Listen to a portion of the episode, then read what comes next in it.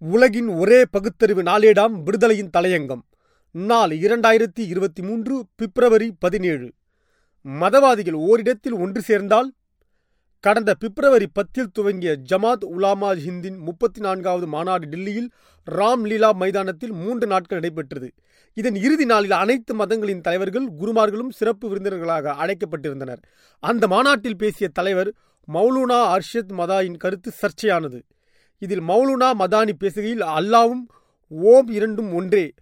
ராமரோ பிரம்மாவோ இல்லாத காலத்தில் மனு யாரை வணங்கியிருப்பார் என நான் மதகுருமார்களிடம் கேட்டேன்.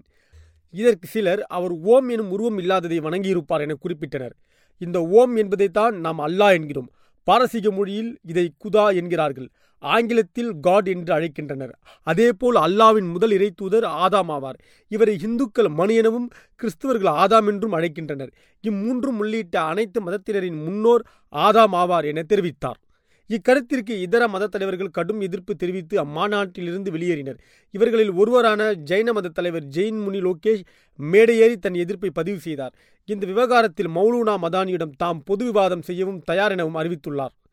இது குறித்து முதலமைச்சர் சாமியார் ஆதித்யா பேசும்போது இந்தியாவில் ஒவ்வொரு குடிமகனும் ஹிந்தி என்பதால் இந்தியா ஒரு ஹிந்து நாடு. ஏனெனில் ஹிந்தி என்பது எந்த ஒரு மதத்தையும் சமூகத்தையும் குறிக்கும் சொல்லல்ல ஹிந்து தேசத்தை எவராலும் தவிர்க்க முடியாது. ஹிந்தி என்பதை ஒரு ஜாதி மதம் அடிப்படையில் புரிந்து கொள்ள முயல்வது தவறு. இந்தியா தொடர்ந்து ஒரு ஹிந்து தேசமாகவே இருக்கும். ஒவ்வொரு இந்தியனும் அதன் அரசமைப்பு சட்டத்தை உயரியதாக மதிக்க வேண்டும் என கூறியுள்ளார். ஜனவரி பத்தொன்பதாம் தேதி நிகழ்ச்சி ஒன்றில் பேசிய ஆர்எஸ்எஸ் தலைவர் மோகன் பகவத் ஹிந்து மற்றும் முஸ்லிம்களின் முன்னோர்கள் இருவரும் ஒரே மதத்தை சேர்ந்தவர்கள் என கூறி இருந்தார். இவ்வாறு கருத்தை தான் மௌலுனாவும் கூறியிருந்தார். அவர் கூறும்போது பேசாமல் இருந்துவிட்டு இஸ்லாமிய மத குரு கூறும்போது மட்டும் சாமியார் முதலமைச்சர் ஆதித்யநாத் விமர்சனம் செய்து வருகிறார். மதம் மனிதனுக்கு பிடித்தாலும் யானைக்கு பிடித்தாலும் ஆபத்து என்பது இதன் வழி விளங்கவில்லையா? கடவுள் உருமற்றவர் கண்ணுக்கு தெரியாதவர் என்று ஒரு பக்கத்தில் சொல்லிக்கொண்டு இன்னொரு பக்கத்தில் அதற்கு உருவம் வைத்து ஏன் மனிதர்கள் போல கடவுளுக்கு குடும்பம் எப்படி வந்தன? அன்பே உருவானவன் கருணையே வடிவானவன் என்று கூறுவோர் கடவுள் சண்டை போட்டதாகவும் கற்பழித்ததாகவும் எழுதி வைத்திருப்பானேன் கடவுளை நம்பாத நாத்திகர்களை விட கடவுளை நம்புவோர்தானே இப்படி கடவுளை அசிங்கப்படுத்தியுள்ளனர். ஆபாசமாக சித்தரிக்கின்றனர்.